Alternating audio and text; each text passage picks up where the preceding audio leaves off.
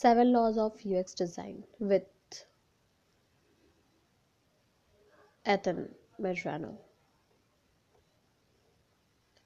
User experience is how the user interacts with your products through usability, accessibility, and desirability. But sometimes your design can be a total waste because there are laws of UX design that you didn't follow. So, here are laws you need to follow for an efficient product. Von Restorff effect, also known as isolation effect, predicts that when multiple similar objects are present, the one that differs from the rest is most likely remembered. In design, you can make that important information or key actions more distinctive than others. Hicks law. This is where how long to make a decision depending on how many and how complex the choices are. For example, too many choices might take the user a long time to choose. So try to simplify these things out. Try not to make overwhelming users by highlighting the recommended options. Additionally, use progressive onboarding to minimize cognitive load. To simplify, apply the KISS principle keep it simple, stupid. Fitts law. Fitts law is like Hicks law, but it measures how long it's the target will take to acquire based on its distance and size of the target. You can shorten the time by making it huge enough and placed on the bottom to make it easy to reach.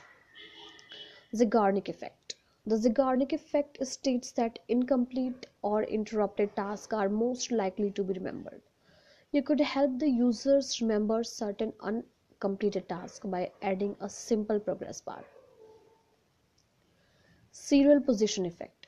This effect states that the first and the last terms are most likely remembered. Placing the last important items in the middle of the list and the key information on the first and the last series is a good rule of thumb. Law of common region. Elements can be grouped together, right? Well, the law of common region expresses that elements are grouped together when they share an area with a clear boundary between them.